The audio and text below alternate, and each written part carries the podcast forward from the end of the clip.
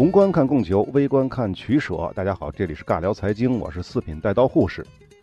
那上一期呢，我们说到了瓦加斯违反了宪法，罢免了南大河州的州长。而要知道，他就是南大河出身的啊，他上台的时候身份就是南大河州的州长，相当于跟老家干起来了。总之，瓦加斯解决了南大河的问题之后，就以避免巴西发生内战，要从共产主义下拯救巴西为理由，解散了议会，并推出了自己早就准备好的独裁宪法，并且呢，称巴西将成为一个新国家。那么下面就来看看瓦加斯的这部宪法，准备好的宪法到底写了什么。具体的内容呢，我们不用太多的解释，就说最重要的几条啊。第一条就是一切权利归瓦加斯，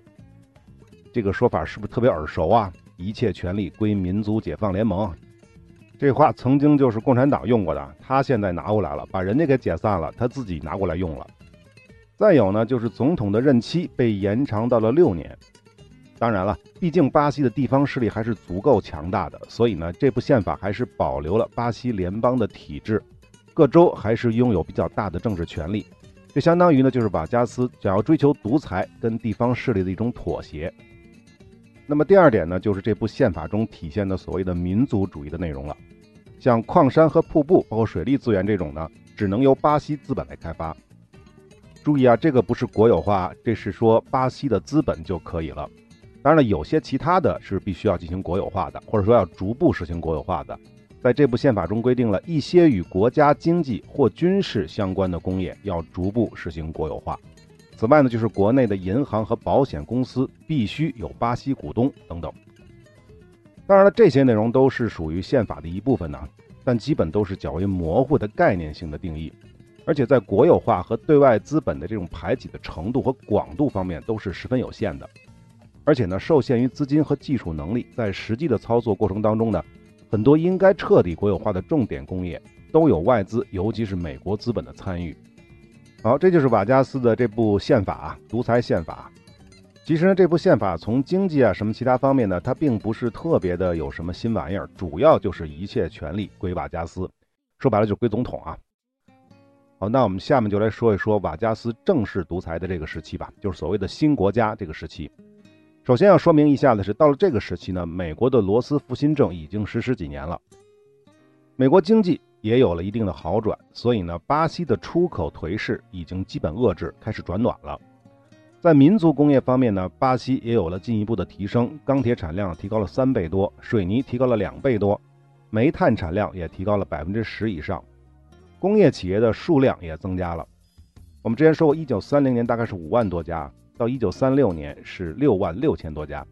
到了一九五零年就是九万多家了。巴西工业的工人数量也提高了两倍。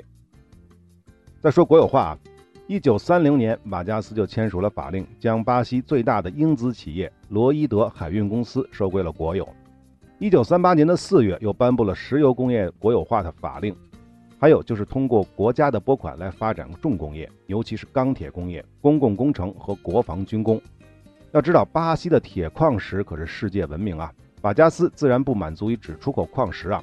像炼钢啊、公共工程啊、国防军工啊，都能大大提高巴西的工业实力。但是呢，这个时期的巴西的国有化进程还是十分有限的，毕竟瓦加斯的背后啊，国内的大资产阶级、大土地主阶级以及美国和德国资本都虎视眈眈，所以针对的基本上都是英国资本，尤其是二战爆发以后。这个逻辑是不是特别有意思啊？曾经的大英帝国啊，曾经控制巴西经济的大英帝国啊，现在呢，经过了一战和经济大萧条，结果在巴西变成了过街老鼠了。而且人家巴西还不是说排斥所有外国资本啊，就针对你。那你走了之后，谁来替补呢？当然就是美国和德国了。其实呢，说到了德国资本啊，我们就必须要说说瓦加斯的大国博弈的思路了。其实他对美国的态度啊是十分矛盾的。作为巴西政府最大的后台啊，瓦加斯必须要跟美国搞好关系，但作为一个民族主义者，他又不愿意巴西呢被美国控制，因此瓦加斯主动跟纳粹德国加强了联系，尤其是在反共方面更是积极的不得了啊！一九三六年，巴西就跟德国达成了关于警察机关联合反共的这种合作意向。巴西政治警察局呢，还应希姆莱的个人邀请，在一九三七年访问了德国，向盖世太保学习反共经验。这希姆莱大家都知道吧，就是纳粹德国盖世太保，也就是秘密警察的头头。至于这个巴西政治警察局，就是巴西的盖世太保或者是秘密警察，就这么个概念啊。当然了，这只是表面上的工作，毕竟美国和纳粹在反共的态度上是一致的。而在实际的经贸领域当中呢，比如在德意两国干预的西班牙内战，在意大利侵略埃塞俄比亚，以及日本侵华的一九三零年代，这巴西和德日意的贸易额是不断的提升的，而与英美的贸易额呢却在降低。一九三三到一九三六年期间，巴西对美国的贸易额就下跌了 百分之十四， 而同期对德国的贸易额增长了一倍。这德国啊就取代了英国，成为巴西的第二大贸易伙伴。到了一九三九年，巴西出口商品中的 百分之三十六 是运往美国的， 百分之十二 是运往德国的，运往英国的呢就只有 百分之九点五 了，另外还有 百分之五点四 是运往日本的。别忘了，巴西的日本移民也不少啊，我们前面说过的。而在巴西的进口商品当中呢，美国货占了 百分之三十三点六， 德国货占了 百分之十九点二， 英国货就只剩下 百分之九点三 了。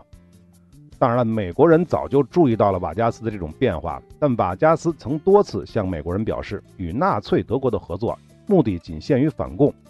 而巴西与美国的双边政策是不会改变的。要知道，巴西政府的赤字主要靠外债，而借贷的主要方向还得是美国，所以瓦加斯再怎么折腾也很难摆脱美国的控制。仅美国进出口银行在战争期间就向巴西贷款了将近一亿美元。此外，美国的租借法案涉及拉美的部分有三分之二是落户在巴西的，这部分的借款总额更高达三亿六千万。大家还记不记得我们讲第二次中日战争的时候提过，美国的租借法案都借给了哪些国家多少钱吧？借给英国是三百一十四亿美元，借给苏联是一百一十三亿美元，借给法国三十二亿美元，借给中国是十六亿美元，其他包括巴西是二十六亿美元。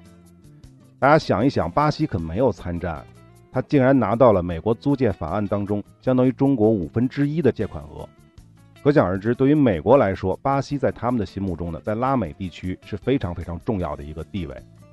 说这些话什么意思呢？其实就是想说，瓦加斯再怎么跟德国眉来眼去，但是依然逃不出美国人的这个五指山啊。所以最终在美国人的压力之下，一九三七年的十二月，瓦加斯颁布了法令，解散了国内所有政党。注意这个时间点啊，是一九三七年啊，不是一九四一年。甚至连一九三九年都还没到，二战还没打呢啊！那既然是所有党派，那就不管是巴西共产党还是巴西的法西斯党派都被禁止了啊！所以这法西斯党派啊也得跟共产党一样，转入了地下进行活动，甚至呢还在一九三八年的五月发动了一次小小的起义啊。比起共产党不到一个月的成绩，巴西法西斯分子的这次叛乱呢只坚持了五个小时啊！那么这次的叛乱呢，使得瓦加斯认识到德国人不靠谱啊！所以在一九三八年的十月，巴西和德国各自撤回了各自的大使。到了二战爆发初期，瓦加斯其实还是对纳粹不死心的，与德日意的贸易并没有中断，而且巴西的媒体对欧洲战事的口风呢也多偏向德国，甚至呢有不靠谱的资料说啊，德国海军还在巴西东北沿岸的无人地区建立过临时的基地，为他们的游艇进行服务。而这件事呢，巴西政府是睁一只眼闭一只眼，这个事呢不知道真的假的，只是这么一说。到了一九四零年，法国被击败之后呢，瓦加斯还发表过演说，不仅没有谴责啊，反而赞同了纳粹德国的行为。这个言论一出啊，美国人就炸了，他们就敦促巴西政府要提醒他，瓦加斯，你这么亲德的话，美国就会重新考虑对巴西的经济政策。一九四零年的十月，英国海军在直布罗陀海峡没收了巴西货船运载的德国军火。巴西军队当中的亲德派立刻要求瓦加斯对英宣战。如果真的对英宣战了，大家知道什么结果对不对？巴西就相当于加入了第二次世界大战的战团啊，跟德国一边，成为轴心国一方了。要知道这个时间点啊，只是一九四零年啊，一九四零年的时候美国还没有参战，战争的态势显然是德意日更强啊，你英法就是臭垃圾，是这么一个状态。瓦加斯还是很聪明的，他并没有那么干，只是对英国进行了强烈的抗议，没有实际的行动。据说呢，为了这件事儿，军队当中的亲德派还想发动政变，但是被瓦加斯及时挫败了。可是随后啊，德国这边对巴西干的事儿就有点过分了啊。刚才说英国海军只是扣了巴西的船啊，德国这边可是在大西洋上多次的空军和潜艇击沉了巴西的船只，这一下就点燃了巴西人民反纳粹德国的热情。这瓦加斯就不得不将内阁当中的亲德分子全都驱逐了啊，但是依然没有要向德国宣战的意思。对他来说啊，英国人的钱要赚，德国人的钱也要赚。不过呢，根据某些历史学家称呢，当时巴西的反法西斯的呼声呢，已经接近了起义的边缘啊。就在瓦加斯一筹莫展的时候，一九四一年十二月七日，日本偷袭珍珠港，美国正式参战。瓦加斯这一下就长舒了一口气，并在第二天召开了特别会议，通过了声援美国的宣言。说明什么呢？说明瓦加斯很清楚，如果美国不参与，巴西自己出来跟德国宣战的话，其结果很有可能是非常非常惨的。但是美国宣战了，那就不一样了。一九四二年初，瓦加斯正式与轴心国断交，并且终止了经贸往来，同时呢，在国家内部对法西斯分子进行了清洗，并且还限制了在巴西的德日裔后裔的行动自由。但即便如此啊，巴西也没有向德国宣战啊，瓦加斯依旧在观望。我猜啊，他也不是很确定直接参战对于巴西而言到底是好事还是灾难。一九四二年的八月二十二日，德国潜艇在巴西沿海一次性击沉了巴西五艘商船，造成了六百多人的死亡。这一下巴西再次爆发了规模更大的反法西斯的大游行，瓦加斯政府正式对德宣战。好，说到这儿啊，给大家说一件事儿，大家猜一猜啊，巴西加入战争之后啊，瓦加斯做的第一件事是什么？大家可以猜一猜。这第一件事呢，是既在意料之中，它也在意料之外，是什么事呢？抢钱。这巴西政府第一时间对轴心国在巴西的资产进行了清查，并将这些资产通通收归国有。注意，是没收，不是赎买啊。德国和意大利航空公司在巴西机场的所有设备和财产，还有德国的化学企业、食品企业、意大利的大型橡胶公司、七家保险公司，总排水量八万九千吨的商船，通通被巴西政府占为己有。这说明什么问题呢？就说明啊，这瓦加斯的宣战更多是形式上的，毕竟这巴西的军力啊，对战争的走向也不会有什么影响，何苦呢？对不对？还不如赚点钱，就这么个思路。真正实际上，巴西在二战期间呢，一方面只是其海军在南大西洋进行了护航和巡逻，但是巴西的海军实力有限啊，所谓的护航和巡逻就是跟着英美舰队屁股后面啊打个杂而已。第二方面呢，他也向欧洲战场象征性的派出了一个步兵师和一个空军中队，加起来大概是两万人左右啊，主要参与的是一九四四年之后在意大利的战斗。二战期间呢，巴西军队共伤亡了两千多人，其中死亡是四百多啊。此外呢，应美国的要求，巴西政府将东北部的多个军事基地移交给了美国使用。在二战期间，大概有十万美军驻扎在巴西。那么关于巴西跟纳粹德国的分道扬镳啊，还有一种说法，说啊是瓦加斯的本意啊还是要跟德国亲近的。主要的原因呢是这个德国资本它是完全不排斥巴西的民族工业，尤其是重工业发展的，这一点它是跟美国不一样的，所以瓦加斯是非常欢迎的。但是呢，德国一直在搞什么呢？搞补偿马克的政策。什么意思呢？也就是说啊，巴西对德国的贸易必须要使用德国马克进行结算，这一点对于德国来说利益很清楚啊。后来的美国就是这么干的啊。但是对于巴西来讲，这不是最好的选择。出口的商品最好还是能获得硬通的货币，比如说美元、英镑啊什么之类的。但实际上一九三九年末的时候，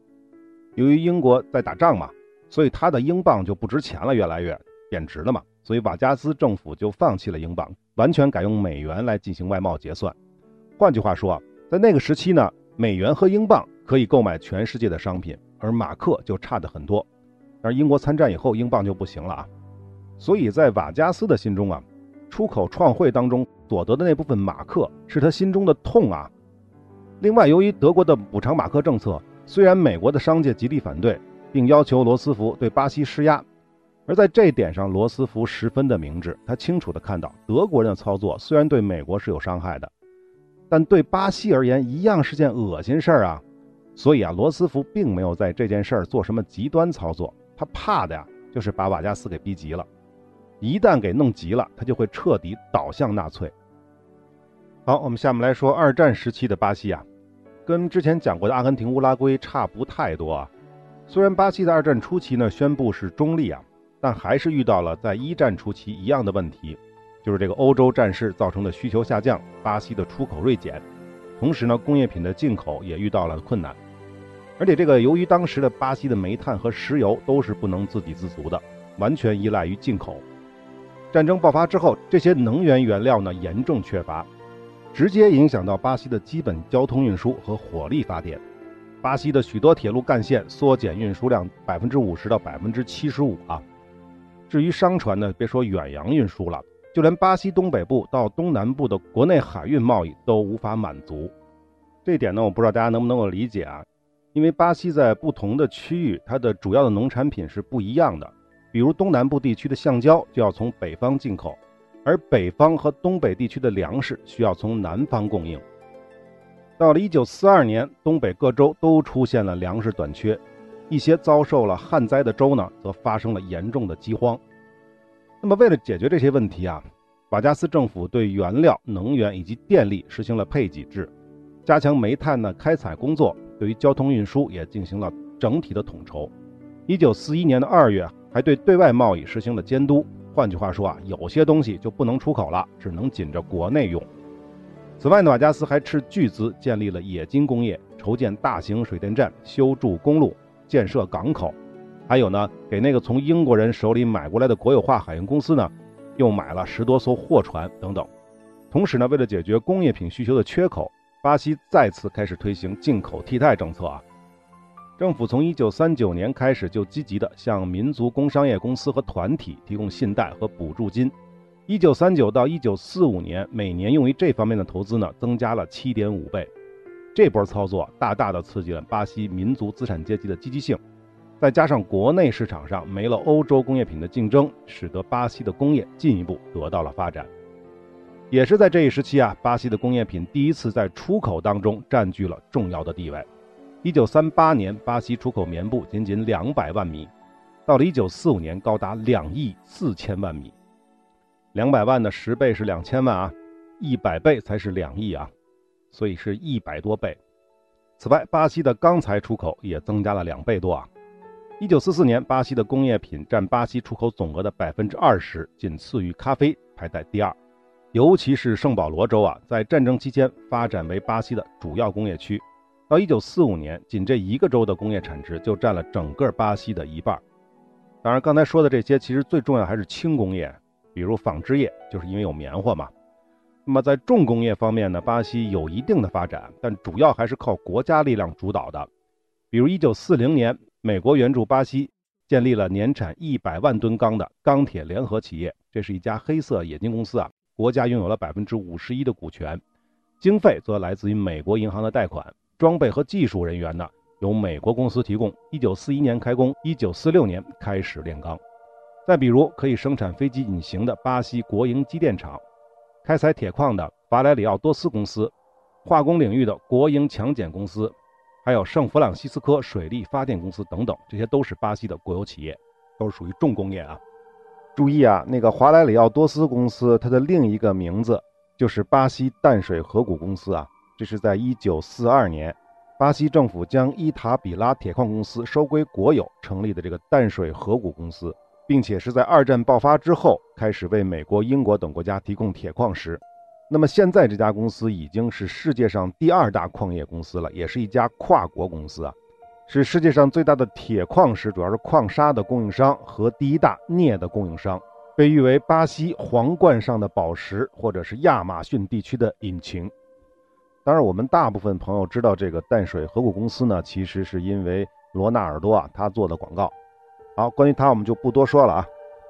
总之，在二战期间，巴西的工业发展还是十分有成效的，生铁、钢材、煤炭、铁矿石、电力、纺织品的产能都在拉美地区排名第一。因此，这个时代的巴西呢，成功的迈出了从农业国到工业国的第一步。当然，从某种意义上讲，这还是要感谢二战啊，要不是因为战争，美国也不会向巴西做出这种妥协。什么妥协？就是允许你巴西，或者说是给你巴西的这些重工业投资啊，包括提供技术啊、装备等等等等的。但是前面也说了，如果巴西要彻底倒向德国的话，那也许它的工业还会发展得更好。但是如果是那样的话，到了一九四五年战争结束，巴西又是什么样子就不好说了啊。但我们可以对比一下同时期更亲纳粹的阿根廷啊，不是也没发展出自己的重工业吗？反而是被彻底倒向美国的巴西远远地甩在了身后。我们说的只是工业化这件事啊，阿根廷被巴西甩下去了啊，因为这个时期的阿根廷的 G D P 还是比巴西要高的啊。当然另外要说的就是二战时期的巴西农业了，与阿根廷和乌拉圭不同啊，阿根廷的农业主体啊是经济作物，尤其是咖啡。由于是战争时期啊，所以咖啡啊是完全没法跟什么小麦啊、玉米啊、牛肉这些粮食作物相比的。因此在战争的前半段，巴西政府还是得接着收购国内剩余的咖啡，并且将其中一大部分进行销毁。一直到了一九四四年，这个前面也讲过的，他们才不再烧咖啡。原因呢，就是巴西政府啊，早在一九三八年就开始跟美国的雀巢公司联合研制速溶咖啡啊。但是呢，一直到了二战，美国大规模出兵欧洲之后，速溶咖啡的需求才开始暴增，这才彻底解决了巴西咖啡的销路问题。当然，价格也降下来了啊。同时呢，二战时期由于国内需求的增长，巴西其他农业品的出口也开始大幅降低，总体呢下降了 百分之二十二， 肉类的出口呢下降了 百分之十一。也就是说，更多的粮食是用于国内啊，又不是出口了。但是即便是如此，巴西人民在二战期间的粮食依然是不足的，因为这时候美国不可能把那么多粮食运到巴西啊，肯定是运到其他的同盟国。可能有人会问了，巴西那么大的面积，那么多的耕地，为什么解决不了自己的粮食缺口呢？这个原因很简单，就是土地垄断。一九四零年的统计啊，巴西国内三十七个最大的土地主占据了相当于一百万个小农家庭拥有的土地总和，拥有五百公顷以上的大庄园主呢，占有了巴西土地总面积的 百分之六十。 整个巴西啊，无数的农民是没有土地的，而地主家的土地呢，却因为种植成本问题白白荒芜啊。有资料说啊，一九四零年巴西的耕种面积仅占全国耕种总面积的 百分之六十，也就是说，有五分之二的土地是闲置的。为什么有田不种呢？这就是成本问题啊！要知道，巴西这些大庄园主主要从事的都是经济作物的种植，无论是蔗糖啊、棉花、啊、咖啡啊，还是橡胶啊。但是橡胶不是这么玩的啊！总之，他们是没有兴趣去种粮食的。二战初期，经济作物出口受阻，既然卖不出去，那就少种点地呗，就这么个想的。至于巴西人民的死活，跟他们是没有什么关系的。说到这段，大家有没有想起我们讲农业那期说过的爱尔兰土豆因为绝收造成了大饥荒？天灾是起因，但人祸才是根本。所以巴西其实也是一样的。还有呢，要补充的是，巴西的土地一部分是被本国人控制的，但是还有一部分是被外资控制的。这部分呢，主要是控制的是畜牧业的，而且大部分是英美资本。当然，对于巴西的土地垄断问题，瓦加斯不是看不到，只是他没有能力也没有意愿去搞什么土地改革，因为搞不好的话就会把自己搞死。但他也不是完全不作为啊。在二战时期，巴西政府宣布在未开垦的地区建立农垦区。那既然是未开垦的地区，肯定是环境比较差的内陆地区啊。大概有几万没有土地的农民呢被送到那里进行拓荒。不过呢，这些农民并没有得到新拓荒区的土地，他们只是为国家打工而已，相当于是国家的佃户。所以这种所谓的作为呢，它的价值和意义并不是多大。好，我们接着往后说啊。随着战争的进程，巴西的出口终于恢复了，而且呢，由于这场战争啊太残酷了，全世界都开始缺粮少蛋，农产品和工业原料的价格就一路飞涨，巴西也就跟着美国一起发起了战争财。一九四一年末，美国参战之后，巴西也跟着美国在第二年就向德日宣战。随后，巴西政府把所有的经济部门都转为了战时状态。一九四二年的十月，发行了强制战时国债。这个国债规模有多大呢？相当于巴西一年的所得税的总额。同年的年底，瓦加斯又颁布了法令，暂停了八小时工作制，在公用事业企业和国防工业部门当中呢，实行十小时工作制。这是什么节奏呢？就是开足马力玩命赚钱的节奏啊！为什么呀？因为美国参战啊，美国的战争机器一旦转起来，原材料需求是个无底洞啊。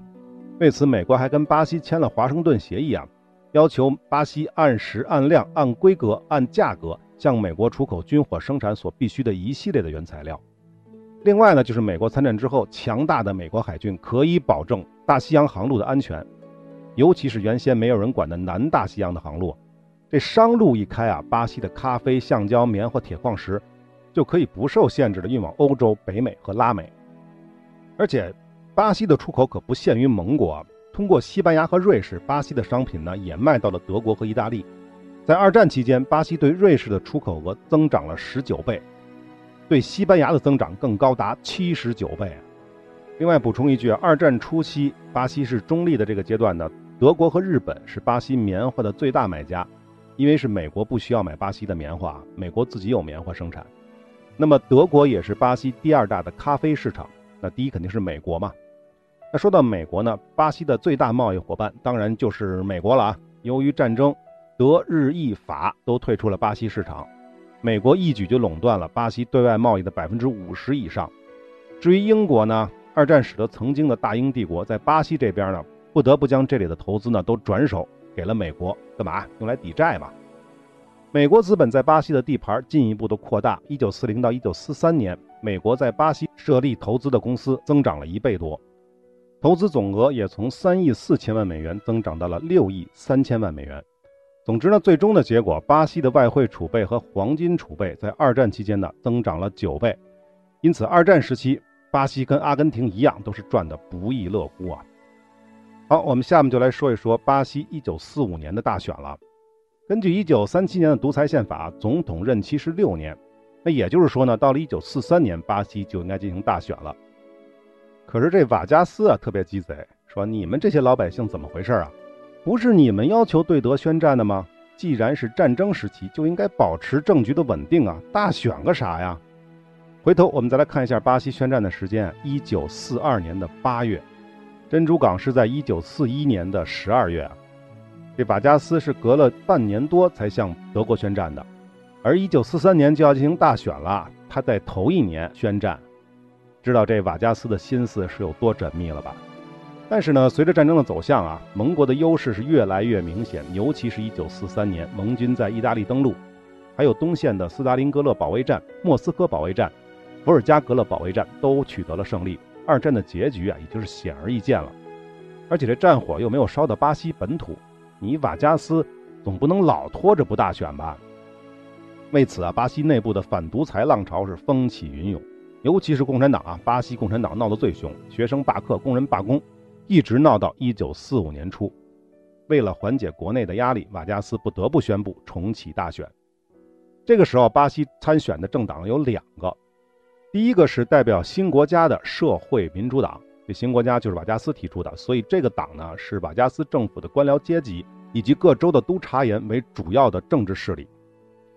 按理说啊，这社会民主党啊还应该是让瓦加斯当候选人的，但是他们内部也有矛盾，要独裁也不能总是你一个人独裁啊，所以最后推选出来的呢是当时的战争部部长作为了总统候选人，也就是社会民主党这边的。至于瓦加斯呢，则公开宣布不再参加大选。好，这是社会民主党啊。那第二波势力呢，就是政府的反对派啊，叫全国民主联盟。他们除了代表大资产阶级和地主之外呢，也吸引了一部分小资产阶级的支持，而且他们比起社会民主党呢更加亲美。推选出的总统候选人呢，来自于空军，也是一位将军。此时的瓦加斯不知道怎么想的，我猜啊，一旦举行大选，无论是谁上台，应该都没他什么好果子吃。这种情况下，瓦加斯把目光投向了东方。好，以下我们说的都是史实啊，但其中的缘由都是我猜的啊，请大家不要误解啊。一九四五年的三月，瓦加斯政府与苏联建立了外交关系。四月大赦了一九三五年起义的所有在押和外逃的政治犯，就是共产党那次起义啊，著名的卫官运动领袖之一加入了巴西共产党的普雷斯特斯也因此重获自由。一九四五年的中期，需要主义在巴西蔓延。什么叫需要主义呢？其实就是一句口号，我们需要瓦加斯。需要瓦加斯做什么呢？当然是参加选举了啊。至于需要主义的幕后推手是谁，大家可能想不到啊，是瓦加斯曾经的敌人巴西共产党。而巴西共产党背后又是谁呢？是苏联。九月份，瓦加斯和巴西劳工部以及政府工会的倡议之下，成立了巴西工党，主要代表巴西中小阶级资产的利益。他们是典型的民族主义政治倾向。好，以下就是我猜的了啊，也就是说，瓦加斯在总统任期的最后的这些日子当中呢，与苏联以及巴西共产党和解了，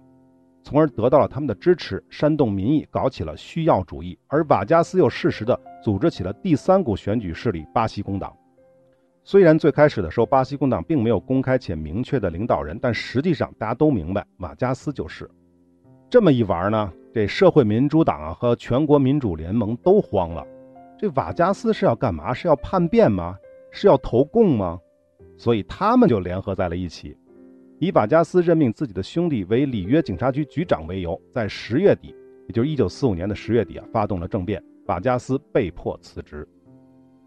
多说一句啊，瓦加斯辞职之后，巴西共产党公开表示，驱逐瓦加斯总统为目的的政变，实际上是反对人民、反对民主、反对工会组织和共产党的。这么直白啊，大家是不是能够理解了啊？是不是能够理解刚才我所谓的猜测了？可以说，要不是发生了这个政变，后面大选是什么结果，真的不好说。一九四五年的十二月，巴西大选如期举行。最终，社会民主党获得了 百分之五十五 的选票，全国民主联盟呢，则得到了 百分之三十五， 剩下 百分之十 是属于巴西共产党的。那个被放出来大赦的普雷斯特斯呢，还当选了参议员。而实际上，社会民主党能够获胜啊，背后啊依然有瓦加斯的支持啊。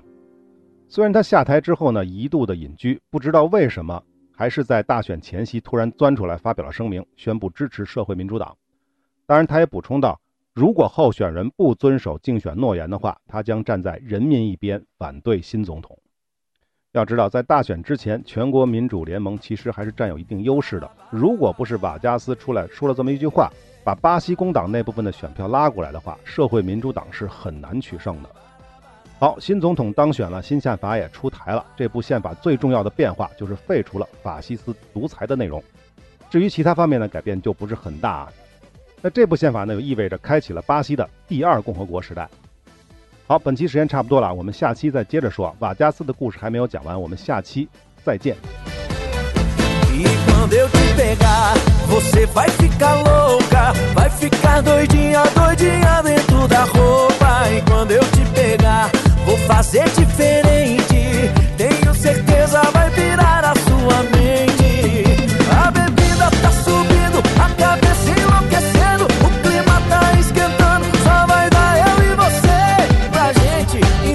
Fazer o quê? Bará, bará, bará, berê, berê, berê,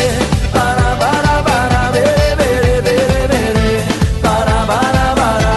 berê, berê, berê, bará, bará, bará, berê, berê, berê, berê.